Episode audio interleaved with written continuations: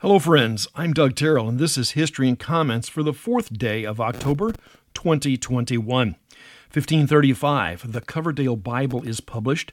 This is the first complete English translation. William Tyndale had started translating, and some of his work is included in the Coverdale.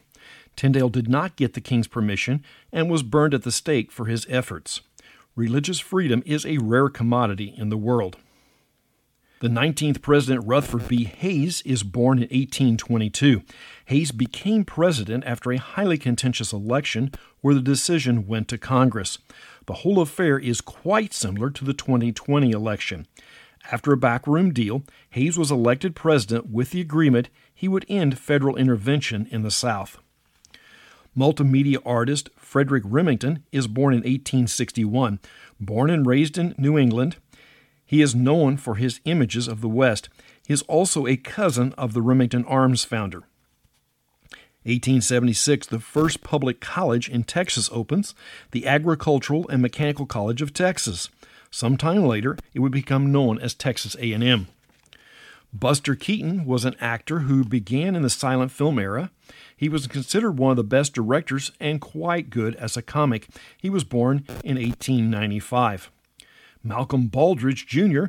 is born in 1922.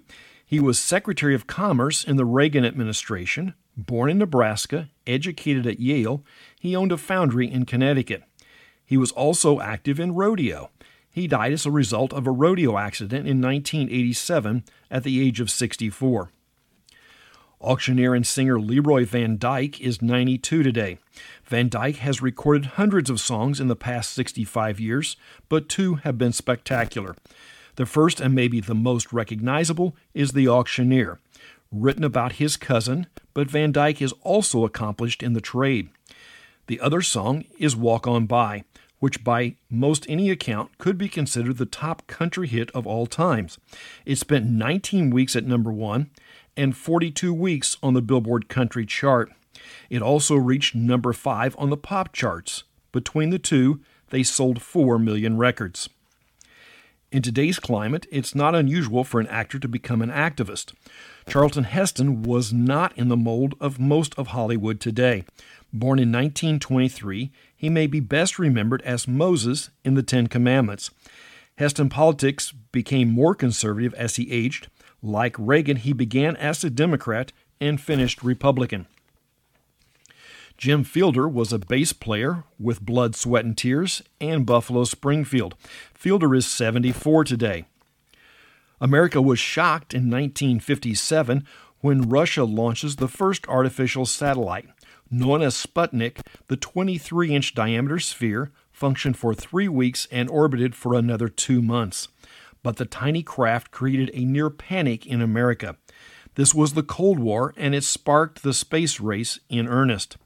If you want to see an interesting perspective, watch the film October Sky. It takes off with Sputnik and follows four boys in their effort to aid the space race, and it is based on a true story. 1965, Pope Paul is the first pope to visit America. In 1983, a new land speed record is set in the Black Rock Desert of northwestern Nevada. The record is 633.468 miles per hour. The current record is supersonic at 763 miles per hour. And that's history and comments for the fourth day of October. I'm Doug Terrell. Now go and do something worth remembering.